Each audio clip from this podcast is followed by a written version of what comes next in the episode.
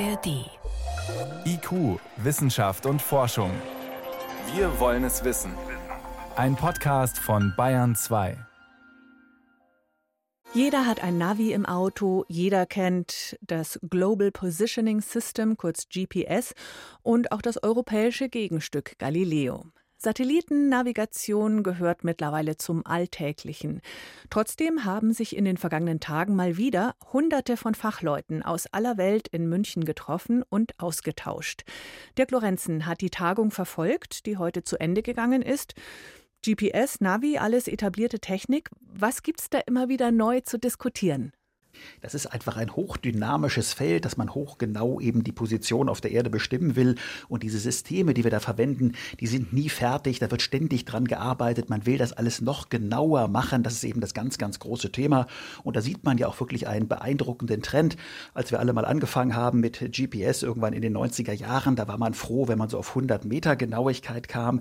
In den Nullerjahren war dann frei verfügbar so 5 bis 10 Meter. Jetzt ist man so runter auf 3 Meter Genauigkeit. Und Galileo hat sehr pünktlich, sehr aktuell für diese Konferenz, Ende Januar den Hochgenauigkeitsservice, so nennen die das, in Betrieb genommen. Der sollte ursprünglich mal kostenpflichtig sein, ist jetzt auf Beschluss der Europäischen Union hin aber doch kostenfrei. Und damit kann man auf 20 bis 30 Zentimeter genau seine Position äh, eben messen. Ich auch, also alle, mit meinem... Ja, leider nicht so ganz. Man braucht noch ein bisschen spezielle Geräte.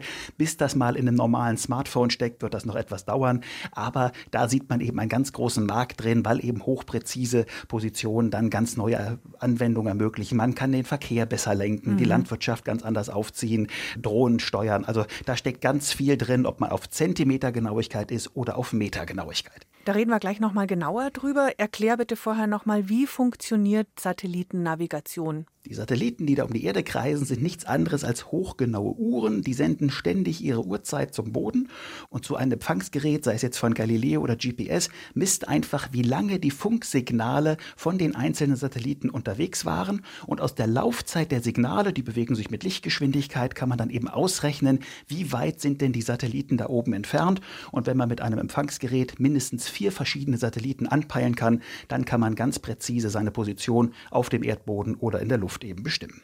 Und wie kann man da jetzt immer noch genauer werden? Was sind die einzelnen Faktoren? Ganz entscheidend ist die Uhrzeit, um eben wirklich metergenau hier auf der Erde zu navigieren, müssen die Uhren auf Milliardstel Sekunden genau gehen. Dazu muss oben natürlich auch die Position des Satelliten auf mindestens Meter genau, am besten Zentimeter genau bekannt sein. Wenn ich da nur auf 20 Meter genau weiß, dann bin ich auch auf dem Erdboden hier nicht genauer. Und diese Galileo-Satelliten, das ist ganz kurios, die sind auf drei verschiedenen Bahnen verteilt. Da sind jeweils bis zu neun Satelliten drauf in regelmäßigem Abstand. Das sieht so ein bisschen aus wie so drei riesige Perlschnüre, die um die Erde herumgehen. Das macht man, damit man eben eben wirklich von jedem Ort auf der Erde mindestens vier Satelliten immer sehen kann. Und dann kommt noch ein weiterer Faktor hinzu, der eben die Genauigkeit beeinflusst. Das ist die Geschwindigkeit, mit der sich diese Funksignale fortbewegen.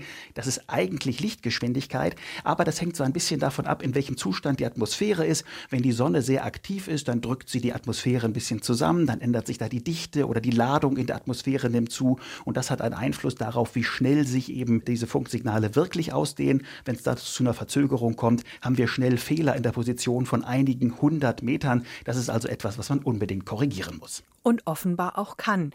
Präzise Punktposition, PPP, das ist so ein Zauberwort der Branche.